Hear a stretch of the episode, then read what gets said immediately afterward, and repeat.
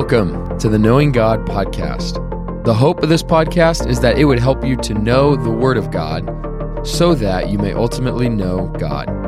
I'm your host, Andrew Rutten. It seems fitting to conclude the podcast with an episode simply titled Knowing God.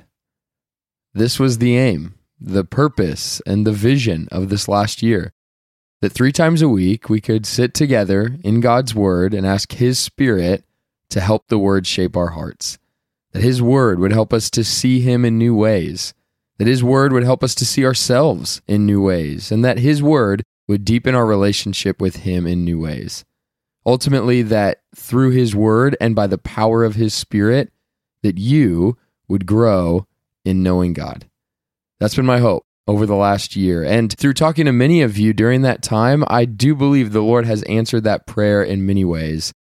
And now, as we end recording episodes, at least for a while, I want to give you one final word about knowing God. So let's start here. Remember what we said at the very beginning of this podcast about knowing God. What does it mean to know God? Why is that idea so important? Well, Jesus taught us in John 17, verse 3, this idea. He said, And this is eternal life, that they know you, the only true God, and Jesus Christ, whom you have sent. That has been in many ways a core verse for this podcast and a vision for knowing God. Jesus defines for us what eternal life is and often for us, I think we might think eternal life is being zapped to heaven or some ethereal location or maybe some experience or maybe the absence of certain things or experiences. But Jesus defines it differently. Eternal life is ultimately not a place or thing. Eternal life is knowing God. That's the goal. That's the purpose. That's the end God's whole goal in redemption and salvation is that you would know Him, which doesn't mean that you would know some things about Him.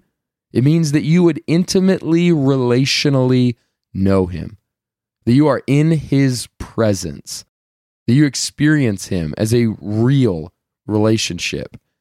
And over and over, I've tried to stress that idea for us that we have to grasp and live into this reality of salvation and eternal life. It is all about knowing God deeply, intimately, relationally.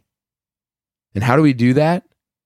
How do we have the ability to know God or grow in our knowledge of God?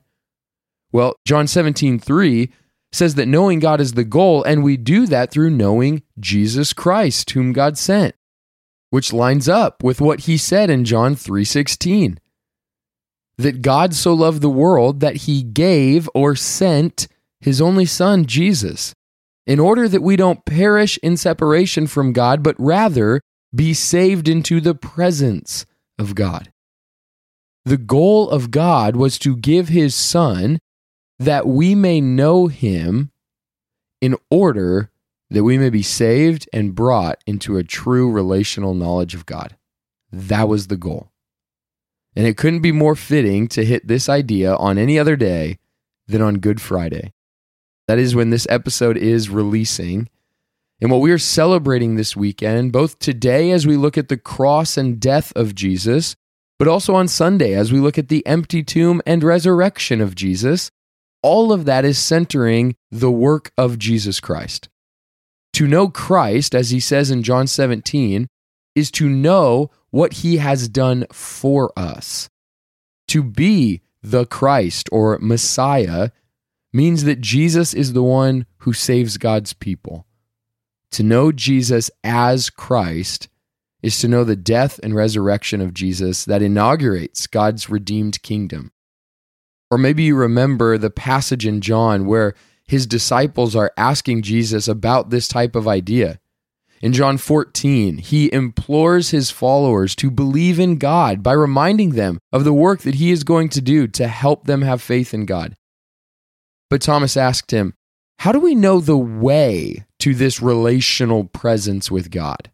Or, in other words, how do we come to know God relationally and intimately?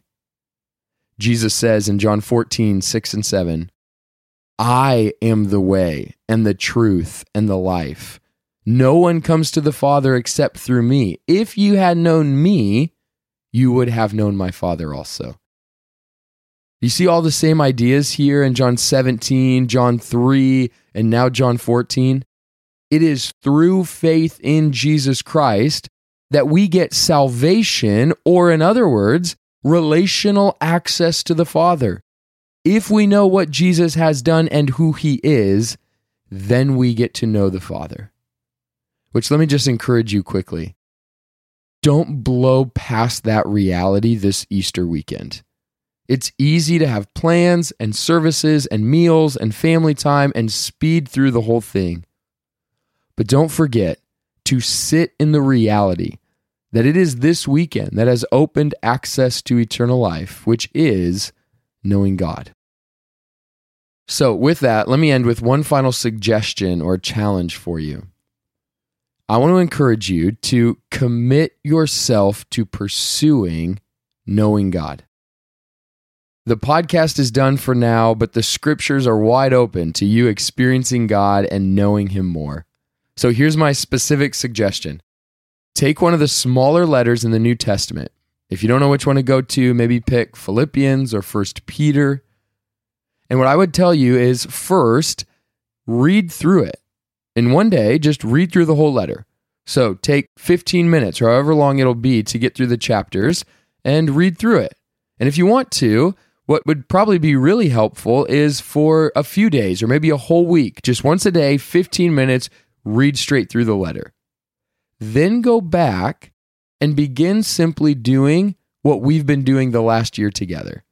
Read a verse or two, and then read that verse or two again. And then pray and ask God if He has anything in it for you. And then read it again and again and pray and see if the Lord might stir anything for you.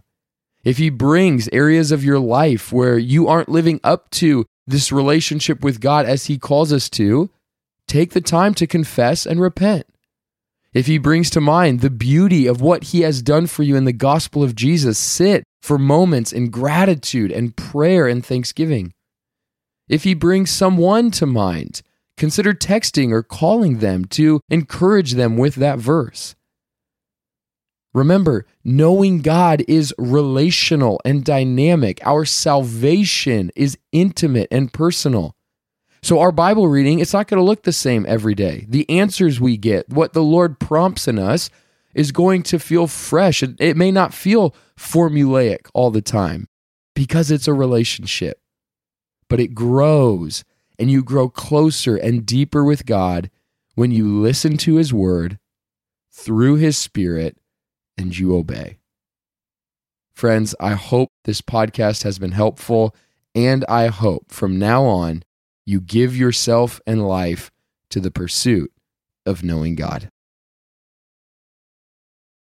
Friends, may God bless you and keep you. May He give you favor, grace, and peace.